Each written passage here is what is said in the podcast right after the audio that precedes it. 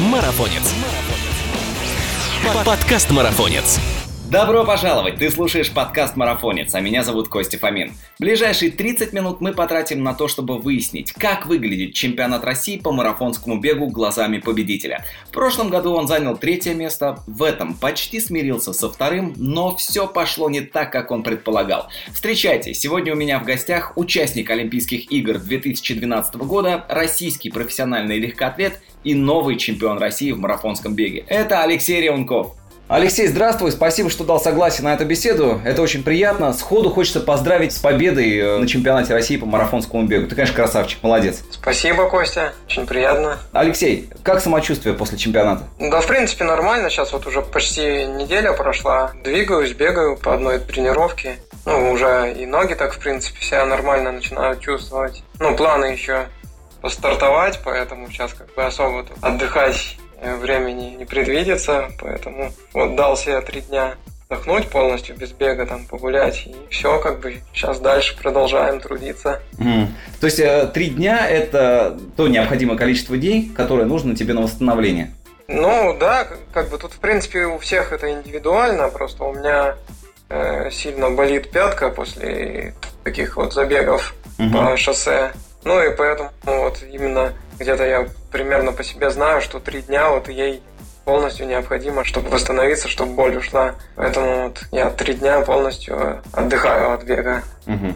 А хотя, ты... хотя, в принципе, да, даже бывает иногда желание там буквально через день уже после старта там выйти, там подвигаться, хочется там разогнать, разогнать вот эти ощущения, которые в ногах. Ну, как бы из-за боли вот я поэтому отдыхаю. Угу. А, а что ты делаешь в эти дни? Ну, ты просто гуляешь, ты или там лежишь ты, может быть, или массаж у тебя, или баня? Обычно как бы пытаюсь как бы активно все это, активное восстановление, поплавать желательно, там, буквально в первый же день после приезда там в баню сходить, как раз на массаж тоже. Ну, я, в принципе, все это сделал, поэтому сейчас более-менее так себя хорошо чувствую. А как для тебя прошел марафон? Ну, как, не просто, в принципе, далось все это. Такой тяжелый получился и в эмоциональном плане, так, физически не, не самый легкий. А какие сложности были? Ну, сложности вот как раз с погодой. Ну, по сравнению с прошлым годом, конечно, это небо и земля. Как бы такой сильной жары не было, но все равно она как бы эта погода повлияла немного на результат. Угу. Что-то приятное было, ну, например, на этом марафоне, кроме погоды? Погода была щадящая, что еще? Э, ну, трасса мне очень понравилась. Я вот прям люблю, когда простор такой. То есть, как бы, я не люблю зацикливаться в городе, где вот там какой-нибудь круг, и по нему бегаешь как это, как белка в колесе. Я, я люблю вот когда такой простор и есть куда взглянуть. То есть вот мы сейчас бежали, там просто в сторону смотришь там на Волгу, там как ну как-то голова отдыхает, нет такой вот напряженности, когда тебе нужно там на этой улице повернуть налево, на следующей улице повернуть направо, и при этом как там не сбиться, не пропустить все это, не, как бы не убежать куда не надо. Мне всегда было интересно, Леша, вот какой средний пульс вот у элиты на марафоне? Или это секрет?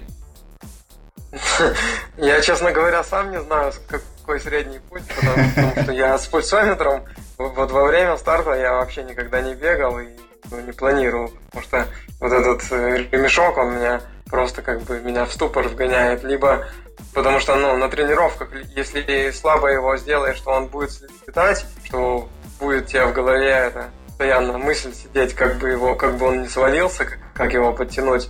С другой стороны, если его крепко затянуть, тоже получается, как бы это дышать будет тяжело. Угу. Поэтому я с пульсометром вообще не бегаю. Я как бы полагаюсь всегда на свои собственные ощущения. Ну, в принципе, как бы, когда человек тренированный, он примерно по ощущениям может примерно пульсовые свои эти зоны определить. Когда вот наступает уже порог анаэробного обмена, когда ты бежишь выше него, когда там еще не приблизился к нему. По ощущениям, сколько это было? Ну, если у меня порог где-то вот на пульсе 160, наверное, примерно вот я и бежал большую часть дистанции вот на границах вот этих. Ну, там, может, 100, 160, может, 165 максимум. Угу. У меня вообще пульс сильно не, не разгоняется, там, у кого-то бывает там за 200. У меня максималка это, ну, я думаю, 180.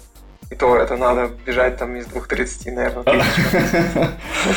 А как ты раскладывался вот по дистанции? Быстро начал или упор был на вторую половину дистанции, или ты вот э, бежал все ровно? Да не, как бы, ну, в принципе, я функционально так вот по работам, там, ну, так оценивал себя, что готов где-то на 2.10.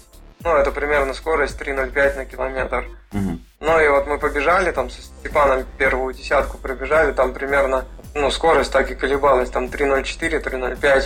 В принципе, я не скажу, чтобы она для меня прям такая фантастическая была, но все равно как-то было не так комфортно, то есть, ну, как бы я считаю, что ну, марафон, когда бежишь, нужно первую половину бежать прям расслабленно, кайфовать. Тело должно быть ну, не напряженно, там, и по дистанции ты должен катить. А тут, получается, я вот первую пятерку, я, чтобы вот эту скорость поддерживать, мне приходилось, ну, прям как- как-то мышечно напрягаться. То есть. И, ну, и поэтому после десятки на пункте питания я обычно скорость снижаю, чтобы нормально это попить.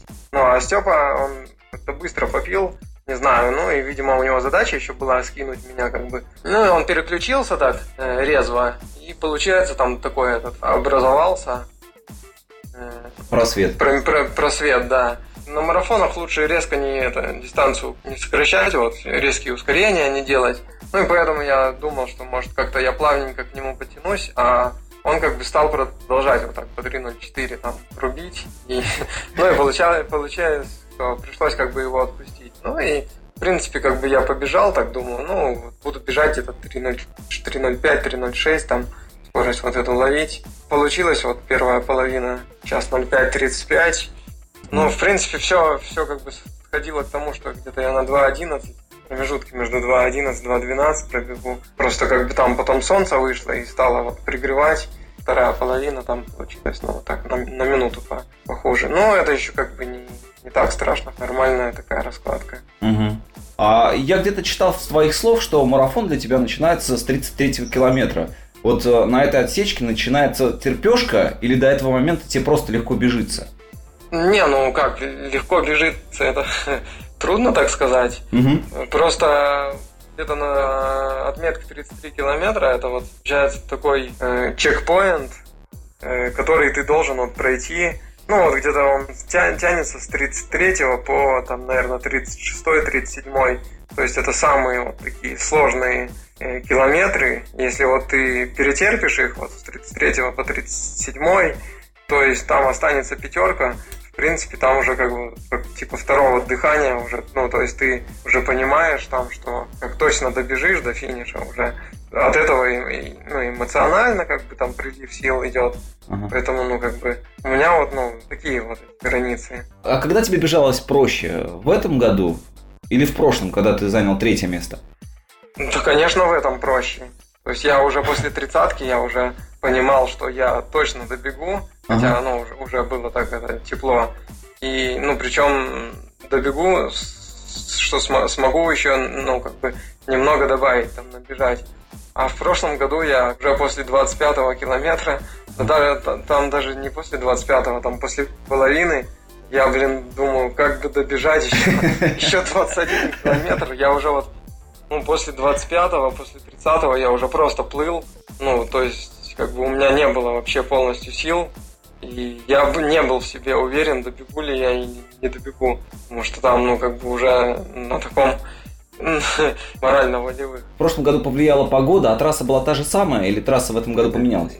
Нет, трасса была другая совсем. Была, конечно, она по сравнению с этой просто чудовищная. Там круг был 5 километров, он проложен по такой маленькой узкой улочке. Стартовали любителями. Буквально вот после первого круга, после 5 километров, мы их уже начали на круг замыкать. Там, получается, ну, там были... Асфальт, конечно, был такой, это весь разбитый, там, с этими, с ямами. Плюс часть дистанции была по брусчатке, это вот в районе там музея Сталинградской Битвы. Uh-huh. То есть там как бы приходилось сначала на бордюр перепрыгивать, бежать по этой брусчатке, там резкий такой разворот был на 180 градусов. И потом как бы также по этой же брусчатке опять там через бордюр перепрыгивать, опять ну, то есть, и как бы все это в сочетании с количеством вот этих людей, любителей.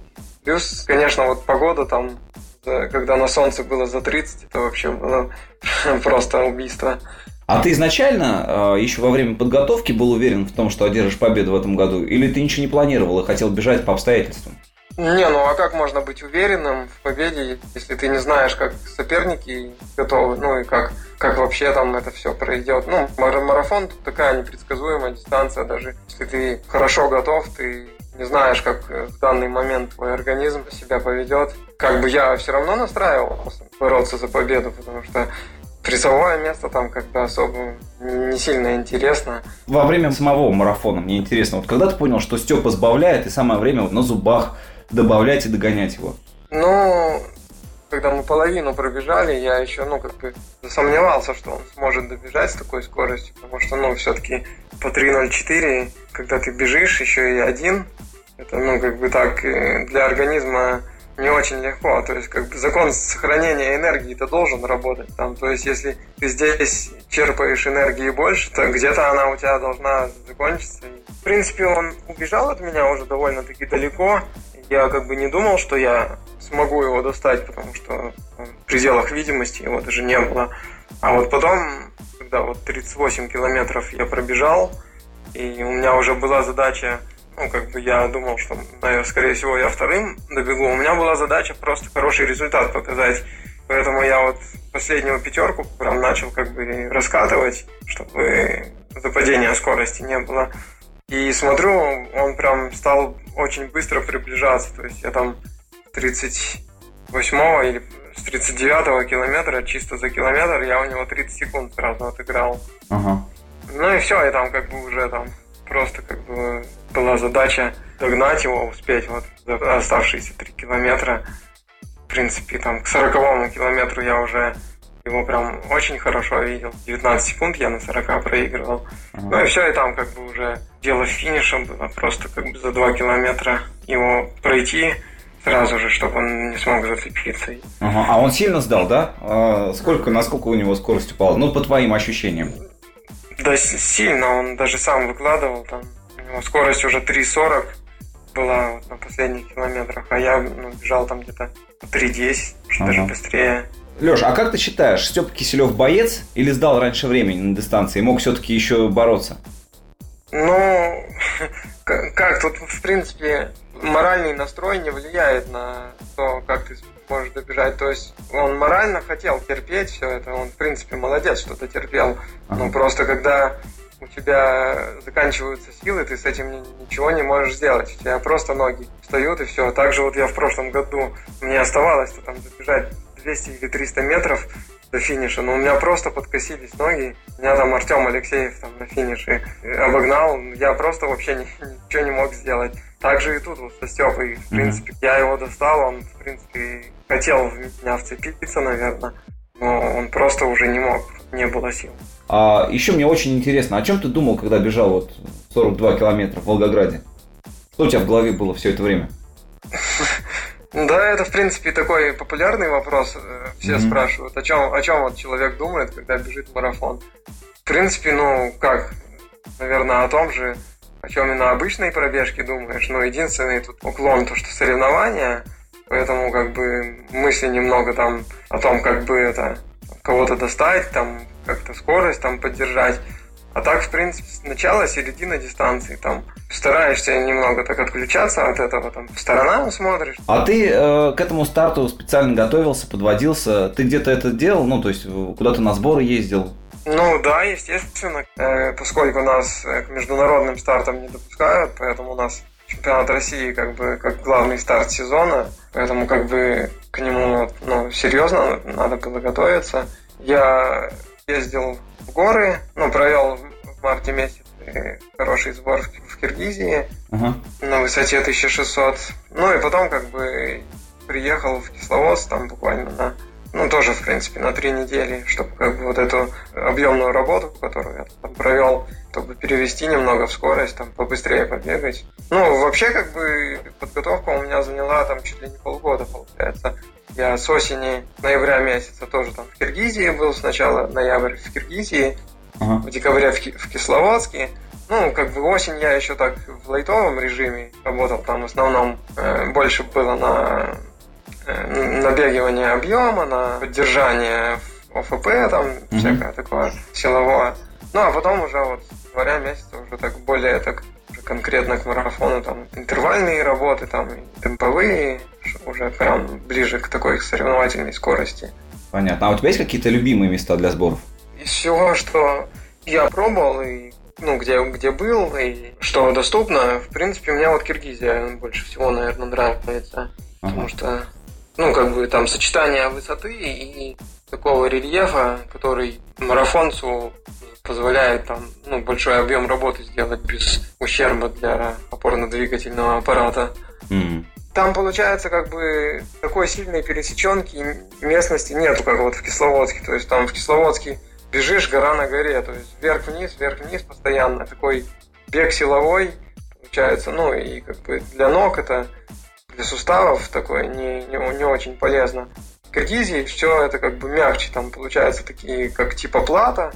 Ну, есть, есть конечно, если хочешь там в горы бежи, можно побежать, но в основном как бы такой резкой пересеченки нету. Но ага. при этом как бы высота э, ну, побольше, чем в Кисловодске, там 1600 в принципе, этого нормально хватает. Ясно, спасибо. До этого у нас был э, подкаст с э, семьей Рулевских. Да. Да, и они как раз вот собираются в Киргизию тоже говорят, что там великолепно просто проводить сборы. Угу. Вот, и mm. по стоимости это очень лояльно. Да, да. И вот, наверное, один из последних вопросов по поводу марафона. А, как тебе вообще пробег в Волгограде? Есть какие-то замечания, может быть, пожелания у тебя? Ну, на данный момент, вот в том формате, в котором его э, сейчас провели, в принципе, ну, таких претензий нету. Там, в принципе, все и трасса, и э, как бы и размещение. В прошлом году была проблема с водой. То есть мы когда бежали, там жара, а после 25 километров там у них полностью закончилась вода на пунктах питания. Да ладно. Да. То есть, и, ладно, это мы там как бы профессионалы, которые бегут 2 часа с небольшим, а любители, которые бегут 3 часа с лишним, они, ну, я не знаю, для них, конечно, это может как бы и катастрофой закончиться. Ну, как бы организаторы все это, в принципе, учли, и в этом году вообще никаких проблем не было. Там стаканчики с водой там были ну, буквально там, каждые там, два с половиной километра. Так что, ну, как бы постарались. Единственное, как бы со сроками вот проведения я бы вот хотел бы еще на неделю раньше, то есть где-то это там, в 20-х числах апреля, чтобы проводили, потому что ну вот на данный момент нам прям с погодой очень повезло. Просто накануне там была погода такая, э, ну и жарче было, и ветрено было. И уже после марафона, там в следующие дни мы смотрели прогноз погоды, там было 24, 26, 28, ну то есть начало мая. Вот как раз в прошлом году проводили 7 мая. Уже это совсем как бы очень поздно для, для Волгограда, для южных условий. Ага. Ну и то есть как бы вот чтобы избежать вот этого, ну я бы так бы по-хорошему бы хотел бы, чтобы марафон проводился там 22 там 23 там, апреля, чтобы понимать, что точно жары не будет, ну и что погодные условия будут комфортные. Как ты думаешь, организаторы могут пойти на это? Неужели они это сами не могут оценить, что в это время, когда они проводят, все-таки жарко уже? Да нет, там проблема-то в том, что как бы сам марафон, он привязан к празднованию Дня Победы. А-а-а. И то есть они его сильно относить от праздника ну, не могут. То есть, они, естественно, как бы для людей удобно, когда вот выходные дни праздничные, там, приехать там, ну, да, гулять, да. ну, вот, как бы с этим связано. Понял. А что за дела с призовыми? Сколько ты получил за победу? Ну, я получил 50 тысяч. Ну, э, Леша, скажи честно, вот ты считаешь это достойное вознаграждение за победу в чемпионате России? Да нет, конечно. Я вообще как бы в чемпионате России второй, второй раз участвую. То есть как бы я всегда участвовал только в международных марафонах, ну и получал как бы да, достойное вознаграждение. То есть я получал помимо приездных денег. Я еще получал э, там бонусы за результат, за место. Суммарно там, ну, ходила сумма в разы больше, чем вот здесь за победу, причем за результат, который примерно соответствует тоже тем же секундам, как и за рубежом. Угу. Да, конечно, 50 тысяч. А, по-моему, по девушкам что-то там в районе 150, да, по-моему, тысяч вышло? Да, у, у женщин 150, поскольку они вот с гандикапом стартовали, угу, и Они, они, они выиграли. То есть это тоже, в общем-то, не та сумма, за которой туда едут профики? Да, естественно, конечно. Ну, тут просто даже взять любой марафон у нас в России, которые летом проходят, там, ну, белые ночи, там, в Екатеринбурге, Европа, Азия, потом там Омский марафон. То есть на всех этих марафонах э, деньги стоят э, намного больше, чем вот здесь на чемпионате России. Просто э, такой фактор, что как бы чемпионат России профессионалам, как бы, ну, большинству нужно бежать, каждый выступает же за свой регион, угу. поэтому как бы он как обязаловка. А, то есть ты не можешь сказать, слушайте, я не побегу? Ну, так да, да, не могу. А, а что теперь? Чемпионат России вот позади, за границу пока никак. Какие у тебя планы? Ну, пока что сейчас вот э, планирую в ближайшее время московский полумарафон будет 20 мая. Угу. Ну, на нем как бы выступить. Ну и потом дальше видно будет там уже это. Тоже летом там что-нибудь на пробегах это постартовать. Ну и там уже к осени определиться там какой марафон это выберу. Либо московский марафон там, либо еще какой-нибудь. Там уже бежать вот чисто как раз на... Призовые. На то, чтобы, да, чтобы что-то заработать. Кстати, мы со Степой Киселевым когда говорили, он говорит, что ну вот между профиками есть, ну не то чтобы какое-то негласное, но все так разбредаются по марафону. Один в Омск едет, другой едет там на московский марафон, третий там на Белой ночи в Питер. И то есть вот как-то так, они особо не пересекаются. То есть все в одном месте каждый раз не появляются. Это правда? Ну, такой как бы специальной договоренности нету между профессионалами. Давай я, я здесь пробегу, а ты там. Как бы просто там как бы по неофициальным источникам обычно узнаешь, кто куда собрался. То есть, допустим, я там узнаю, там, вот Степан побежит здесь-то. Я думаю, надо ли мне это с ним там это соперничество, или лучше я там заявлюсь на другой марафон, где, где Степана не будет и где, где можно тоже там заработать. Ну, в принципе, да, как бы это правильный подход. Прям график бы составляли и все. Степан там здесь, я здесь и так далее по графику. Не, ну что, в принципе, это хорошая идея. Другое дело там договориться между собой. Хотя, кстати говоря, по-моему, на московском марафоне что-то там больше миллиона, миллион с чем-то, да, по-моему, призовые будут в этом году. Обычно там на московском марафоне суммы озвучиваются такие большие, высокие, ага. Э, а на самом деле там за вычетом налогов там получается все намного скромнее. Не знаю, как в этом году будет, конечно, но надеюсь, что то, что обещали. Квартира в Москве за миллион восемьсот. Ты такой, ничего себе, вот это круто, надо брать. И там тоже московский марафон, миллион девятьсот э, за победу. Все, ух ты, надо брать, а на деле выходит, что сумма-то выходит значительно а, да. скромнее. Понятно. Ладно, а сколько в год ты пробегаешь марафон? Ну, обычно примерно два. А как ты зарабатываешь на жизнь тогда? То есть два марафона, даже вот ты пробежал а, чемпионат России, 50 тысяч рублей, и теперь куда-то. Тебе хватает этого? Не, ну как бы у профессиональных спортсменов там мы почему чемпионат России бежим? Потому что каждый выступает за свой регион, и как бы там в регионе, mm-hmm. в зависимости от вот выступления на всероссийских стартах, там чемпионаты, там как бы оплачивается пособие, а. не пособие, а там зарплата, зарплата ежемесячная. Да, как бы, в принципе, вот получается на, на это и живешь. А, а насколько мне известно, на данный момент 2.09.54 э, это твой лучший результат на марафоне. У тебя не стоит вот в планах обновить его в этом году? Вообще у меня в планах это стоит уже вот с того момента, когда я его показал 2011 года. Но в этом году я не знаю, как получится, не получится, потому что у нас на наших стартах бежать из двух десяти очень сложно. Потому что либо трассы такие, ну, таким рельефом, который не позволяет бежать быстро, либо ну, погодные условия, там, в основном все марафоны летом проходят. Поэтому как бы именно вот у нас в России побить свой личный рекорд я как-то не вижу возможным. Угу. Единственное, вот как бы надежда, что все-таки как бы хоть в нейтральном статусе меня допустят до международных стартов, тогда будут. Я прям мечтаю в Берлине пробежать в самом быстром марафоне. А когда это решится, когда будет ясно? Да. Да такой я, никакой неясности, ни сроков нету прям вообще. Потому что я в прошлом году индивидуальную заявку подавал, подавал в январе, а ответ мне пришел только в августе. Ну, причем ответ пришел с отказом из-за того, что там недостаточное количество данных проб, что в пуле тестирования там я не находился. Поэтому сейчас вот трудно загадывать, что они ответят, когда они ответят. Слушай, ну на самом деле такая история уже долгоиграющая, уже на самом деле порядком всем надоевшая, так ведь? Это уже перерастает из категории просто придирок в категорию маразма, мне кажется, нет? Ну, естественно. Получается, ну вот уже два с половиной года без, без международных стартов. И уже, ну, как бы возраст играет не в, не в мою пользу. Я, можно сказать, три года потерял ни на что. А ты с детства занимаешься бегом? Мне просто интересно, сколько времени нужно идти вот э, к таким цифрам?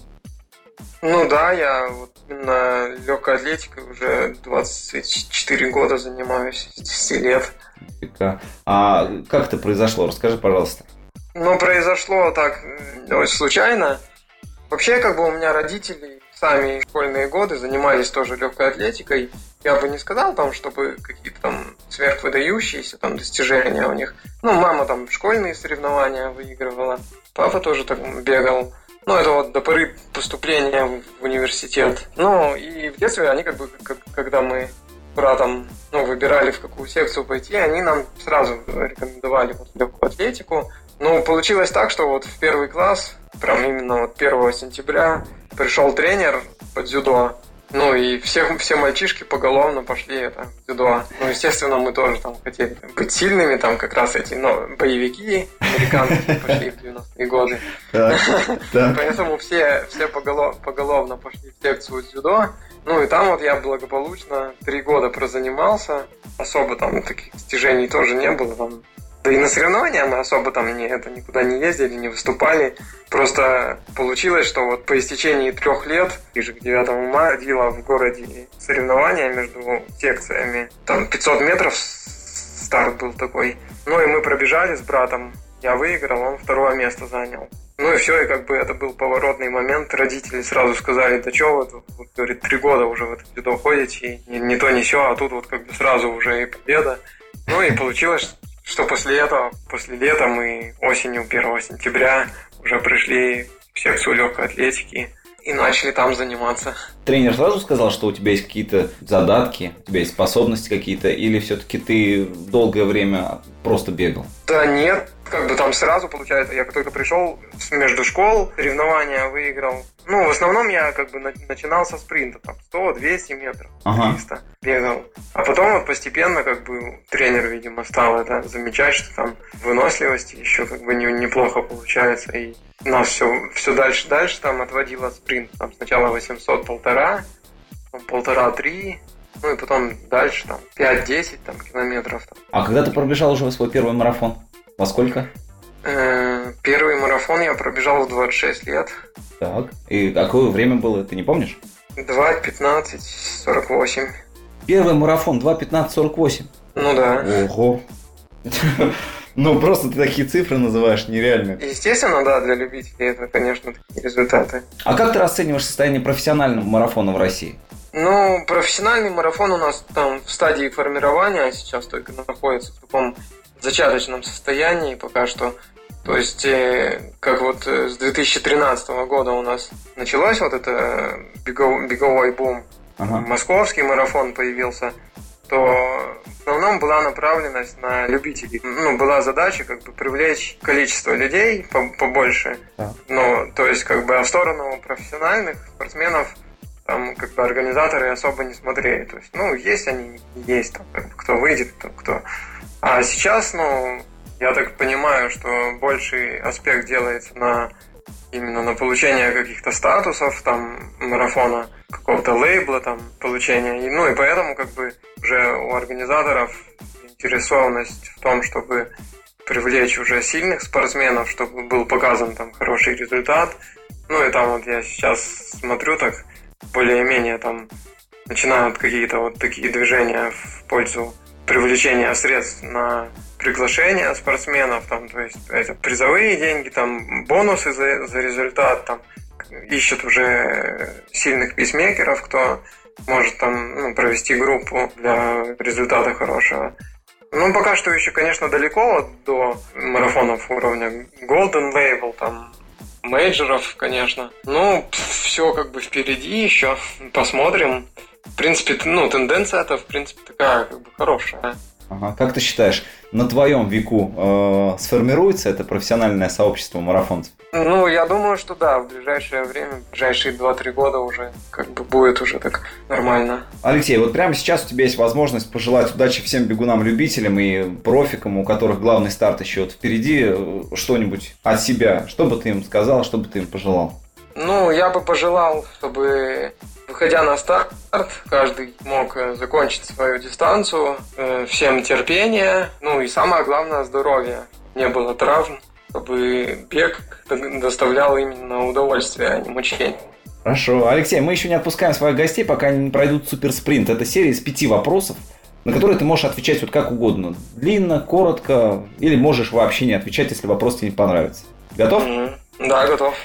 Если не бег, то какой бы вид спорта ты выбрал? Хоккей. Равнинный или холмистый марафон? Равнинный. Что ты сейчас читаешь? Э, так, ну последняя книга, которую я прочитал, ну, даже ну, сейчас дочитываю, это Франц Кавка «Пропавший без вести». Интересно? В принципе, да. А, лучший отдых для тебя это? Это плавание, море. Человек, который тебя вдохновляет? Трудно ответить. Вот на этот вопрос я не могу ответить. Ну и последнее. А мы аудиоподкасты каждый раз заканчиваем э, программу «Любимые песни нашего героя». Назови нам свою любимую песню и почему именно она стала для тебя любимой. Ну, я слушаю в основном рок. Рок-групп там много, которые мне нравятся. Ну, моя любимая группа, группа «Пилот». И, ну, такая любимая композиция у них сегодняшним днем. То есть, как бы она меня вдохновляет, я ее часто слушаю перед стартом, ну и как бы там смысл ну, такой заложен сильный. Думаю, что, наверное, вот эту песню бы я назвал. Хорошо, закончим группой «Пилот» голосом, по-моему, Илья Чертом, да? Да, все да, правильно. Все правильно, закончим его голосом. Алексей, спасибо тебе за эту встречу. Еще раз поздравляю тебя с титулом чемпиона России в марафонском беге и желаю тебе удачи и быстрого времени на предстоящих пробегах. Правда, было очень приятно с тобой лично познакомиться. Очень интересный разговор. До новых встреч. Угу. Спасибо, Кость. Всем до новых встреч. Пока. Это второй чемпион России в марафонском беге, с которым мне довелось пообщаться. И знаете что? И Степан Киселев, и Алексей Реунков – это очень крутые парни, открытые, целеустремленные и безумно талантливые. С ними чертовски приятно общаться и очень неловко отвлекать от тренировок. Ну а кого подкаст «Марафонец» будет отвлекать от тренировочного процесса в следующий раз? Выясним через неделю. Не пропусти. Ну а также будь ближе к нам. Подписывайся на подкаст на SoundCloud и iTunes подкаст. Ну а также оформи бесплатную подписку на журнал «Марафонец» www.marafonец.ru Это был Костя Фомин. Адьос. Мы сменили воздух на черную копоть и гарь. Сменили хлеба на газоны с поникшей травой. Превратили воду в вино, а солнце в фонарь. Любовь, тоскливый собачий бой. Но коль устал, заходи, здесь живут сегодняшним днем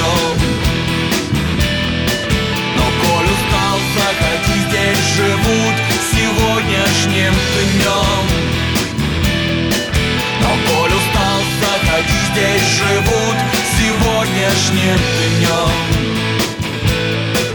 Но коль устал, заходи, здесь живут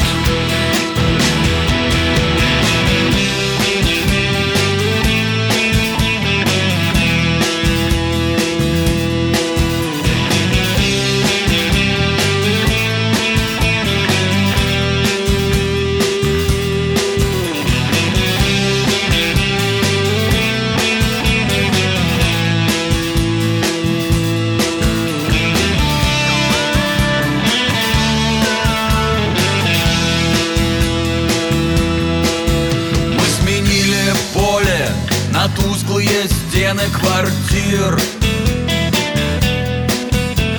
Пустили огонь по линиям слабеющих рук. Превратили блеск в глазах в колодцы черных дыр. А музыка наша пульсирующий стук. Но коль устал, заходи, здесь живут сегодняшним днем. Но коль устал, заходи, здесь живут сегодняшним днем. Но коль устал, заходи, здесь живут сегодняшним днем. Но коль устал, заходи, здесь живут